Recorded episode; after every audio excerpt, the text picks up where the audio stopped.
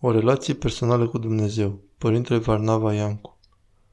Tristețea și starea mea sufletească o pun în mâinile Domnului. Eu încredințez Lui. Nu rămân cu deznădejdea. Firește că îmi trăiesc deznădejdea, eșecul. Însă ce fac? Această deznădejde și durerea mea nu le analizez în mintea mea, nu le țin pentru mine, nu mă închid în mine și primesc gândurile, încât mă zăpăcesc și mai mult, ci îi dau lui Dumnezeu inima mea și toată situația în care mă aflu. Însă acest lucru nu e un fapt de moment, ci situația întregii vieți. E nevoie să o punem în lucrare și nu doar să o spun o singură dată și apoi să zic, dacă am spus o dată, permanent să o spui. Mereu să ai această stare de trezvie, această raportare la viață în această situație. Așadar, această realitate când îți trăiești deznădejdea ta, când experiezi tristețea ta și o accepti și încredințezi Domnului inima ta îndurerată și ca vai de ea, ca o stare și întoarcere continuă către Dumnezeu, atunci acesta este începutul nașterii noastre duhovnicești.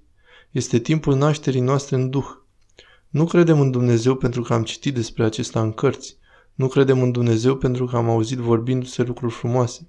Avem experiența lui Dumnezeu și pentru aceasta credem. Însă această experiență a lui Dumnezeu înseamnă căutarea lui Dumnezeu în această situație concretă. Trăiesc eșecul meu, intru în situația în care mă aflu.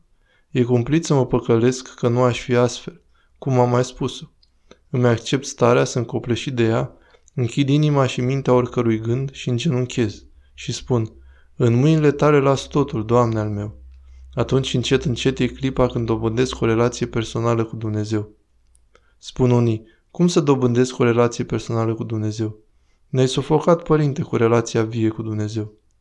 Relația vie cu Dumnezeu înseamnă ceea ce v-am zis acum. Îngenunchezi în deznădejdea ta.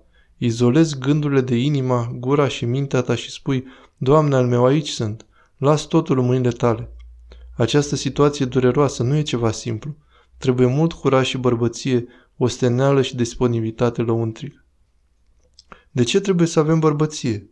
Zici, Doamne, miluiește-mă. Și zice gândul, de ce să te miluiască? Niciodată nu te-a băgat în seamă. Zic, și dacă o să-mi dea ceva ce nu-mi convine? Spui, Doamne, miluiește-mă, însă eu îți spun că vreau asta. Aceasta e bucuria mea. Eu îl vreau pe Georgel. Și dacă mi-l dă pe Costache, pricepi că aici lucrurile stau diferit atunci când îngenunchezi și Hristos devine centrul atenției și nu modul în care ți-l va da pe Georgel. Cum să pricep dacă te vei folosi apoi de prezența lui Georgel? Îți va lua 10 ani să te dezmeticești, în chinul tău pierzi 10 ani din cauza asta.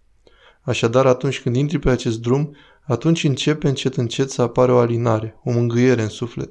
Nu e plânsul care provine din egoismul meu, când nu ni s-a făcut voia și nu mai suport. De genul bărbatul țipă și femeia plânge. Dar despre ce este vorba? Despre un plâns lăuntric, un plâns tainic al inimii, care se aseamănă cu plânsul bebelușului atunci când iese din pântecele mamei. Este ceasul în care începem să simțim că suntem oameni vii. Nu e o stare masochistă, ci durerea ce naște viața înăuntru nostru. Însă noi ne împotrivim.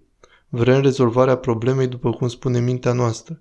Egoismul nostru nu suportă să acceptăm lucrurile așa cum vin și să spunem să fie binecuvântat.